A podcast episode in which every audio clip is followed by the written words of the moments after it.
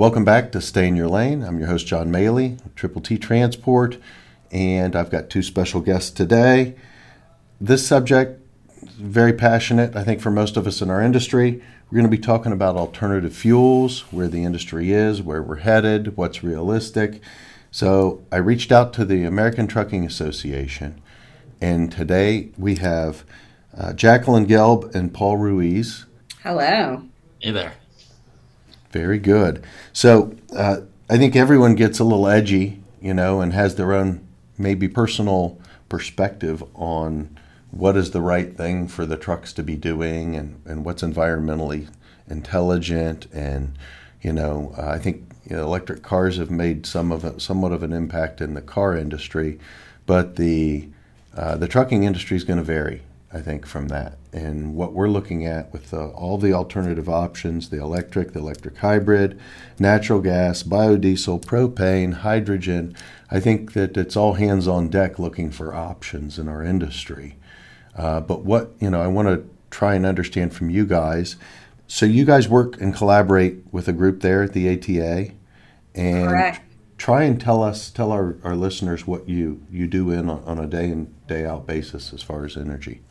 Sure, absolutely. So, thanks for having us here. We're happy to be with you and definitely with your listeners. It's a hot topic in our industry, and it's a hot topic that's sitting with governments as well, even states and federal government governments, and even abroad as um, as well as we try to figure out what's the right way in the future of transportation in this industry. You know, where Paul and I sit, we're policy wonks to say the least is probably the best way to describe us, but we are taking information of what are trucks OEMs? What are they investing in? Where do they see the future of this industry going? We're talking to our members who are the fleets of what technology are they adopting? Where do they see use cases successful and non-successful here of how to make this transition, what's working, what's not. And it's also talking to policymakers and regulators of really being the voice for the industry here getting them smart on how this industry operates, how um, the industry makes purchasing decisions, how technology gets adopted in our space, um, but also of what's needed when we go and we make those investments as well. Trucking is the backbone of the country. It's the most important thing of it's touched everyone's lives, especially after the pandemic here that everyone loves getting their Amazon package, especially on time that's all moved by trucking. And so trucking really does move America here. So we want to make sure that we have successful regulations and successful policies that are going to work for our industry. Yeah, I mean, I would only add to that uh, that there's been a lot of change in our industry and a lot of increased attention um, to energy and environmental issues. Uh, in part, that has happened uh, really with our drivers, our fleet managers, our members, um, not fully aware of how the conversation is changing in Washington, D.C., and in states across the country. Um, past few regulatory rounds with EPA, uh, we've relied on technologies that our industry has largely used and we've phased in um, carbon reduction strategies. Now uh, we're looking at a framework that wants to transition our industry into power sources that are still uh, proving themselves out in the fleet context. And really, what, what Jacqueline and I often need are those case studies, um, how fleets use different technologies, where it's appropriate. Um, you know, often we're talking about how the heavy duty segment is different than light duty um, you know, frequently a lot of the lawmakers on, on Capitol Hill think that the they're the same, um, and they're not. Uh, you know, the set of decisions that fleet managers make when they're thinking about ordering a, a, a vehicle, the cycle by which they are going to use that vehicle, um, all the considerations regarding the purchase price and what they need to operate and maintain that vehicle. Um, that is all uh, that is all different than the light duty segment, which tends to be a lot more of an emotional choice and a very different use case. And uh, uh, you alluded to it a little a little bit ago, John. But you know, we were very happy that um, you know uh, Andrew Boyle presented up on Capitol Hill. Um, you know, very recently gave and shared or shared that uh, that that fleet perspective. Um, you made you made a statement there that I that caught my attention when you said emotional in the light duty. Our industry, I think everyone wants to be conscious and be intelligent and and do what's right, right? I think if I if I just draw a, a generic generalization over all the truck drivers in the United States, I'm going to tell you after 29 years of working with truck drivers on a on a daily, weekly, intimate level, right? I'm going to tell you that over 8 out of 10 are phenomenal people. So, unless you're walking in your shower shoes across the parking lot in Minneapolis uh, to go in to take a shower to hear, you know, driver number 82, your shower is now ready, and eight inches of snow and 12 degrees, think about what the job that we're asking these people to do, on top of how we equip them to be successful from an equipment perspective.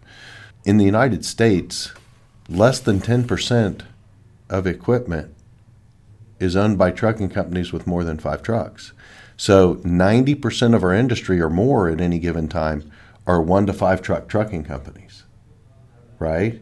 So when when you Jacqueline spoke about you know regulatory uh, changes the activity being so high, I, I don't know that most people in the United States understand that nine out of 10 or more trucking companies have one to five trucks.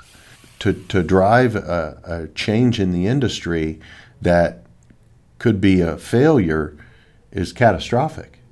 Absolutely. You know, that is very much of the conversations that we do have, that Paul and I have from sitting in our seats with regulators and policymakers, because he made an important comment there that when they think of trucks, they think of lumping them in an automotive and just on sheer size of the market, light duty, you know, usually is what they're thinking of. They think manufacturing is done the same way. They think the supply base, they think the purchasing decisions, and even the performance requirements are the same. It's a completely different thing for us as the truck industry. It's completely different size. It's a completely different way of how our fleets and our members, how, how their business is set up and when you go and you make a decision on when to purchase a new truck, that's a business decision. That's a capital investment that you're that you're making. And the requirements that you need of how you need to even spec that truck is based off of what type of route you're running. What are you hauling? You know, we, you know, we kind of think in the industry of that we do mass customization really, really well of how we manufacture trucks, right? You know, when you go and you purchase a truck, you can choose any type of configuration because that's important for how what how you are running your business. What what are you hauling? A trucker making a decision of I'm not going to buy this year because I need to make sure that this technology is proven before I go and make that investment. I need to make sure the performance requirements are there for this truck so that I feel confident that I'm going to have more up days than I am going to have downtime days. You know, so you know, it's a lot of understand sitting down and understanding with regulators this is how this interest, industry proves technology this is how it adopts technology this is this is what's needed to make this all work because you make a very good point john if that we get this wrong it's catastrophic for our industry. It's catastrophic for the country of just moving the supply chain. Um, so we want regulations and legislation that are going to be set up for success here. Um, and unfortunately what we've been running into as of late is that it is definitely heading towards a one size fits all approach, mirroring a lot of what's happening in the light duty industry here and thinking that you know electrification is going to be here tomorrow in our space it's a completely different use case for us than it is for the light duty industry. And sitting down and really sharing those stories with regulators so that they understand how is this going to be successful here. We're seeing rolling blackouts, right? So we understand that there's a, an overall power issue. There's more people in the country than, than there are, you know, every year. There's more people, more power is going to be used. So if we can't provide and grow the power supply pre proactively ahead of trying to do this, then it is set up for failure at some level. Now, I think there are niches where the uh, the electric, uh, you know, would work, but that's a, a, small percentage of our industry. It's not uh, it's not something you can legislate the whole industry on where you know if you're running regionally and you know and the temperature allows for it and the climate allows for it you know you might be okay with an electric truck if your product isn't that heavy right so when we start you start looking about uh, at, at, at how the trucks are specced and you know understanding you've got to carry a payload that's substantial, right? Right now, I think the average payload's between you know 43 and 46,000 pounds on a, on an average over the road truck. Does that seem accurate to you too? Yeah, it does. And as we continue to talk to EPA, it's a very diverse industry. You know, Paul and I are working with EPA right now on we're in active rulemaking on greenhouse gas phase three.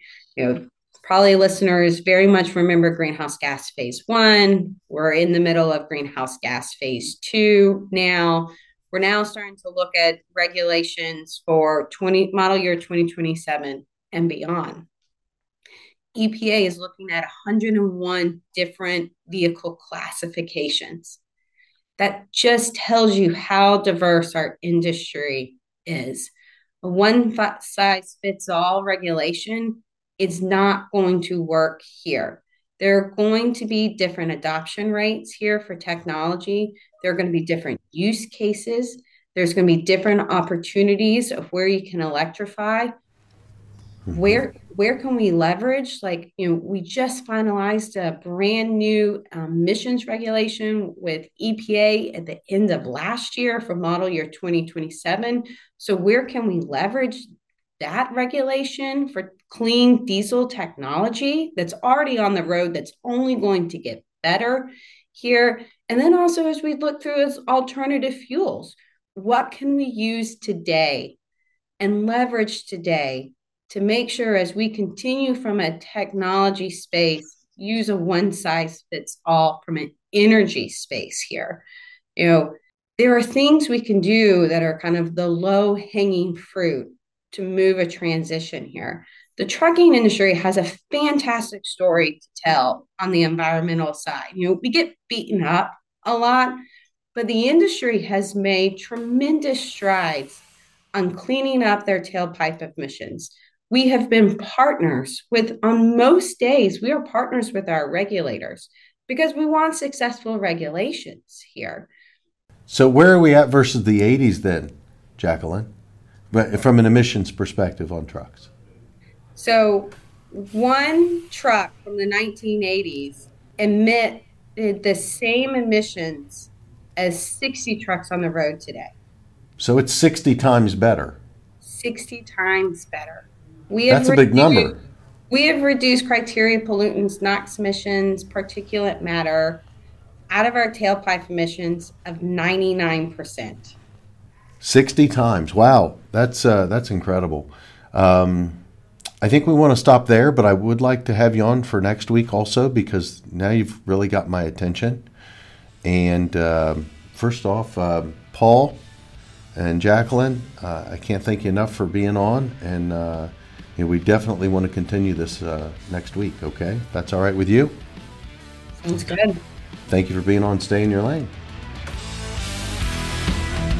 Continue watching on the next episode of the Stay in Your Lane podcast.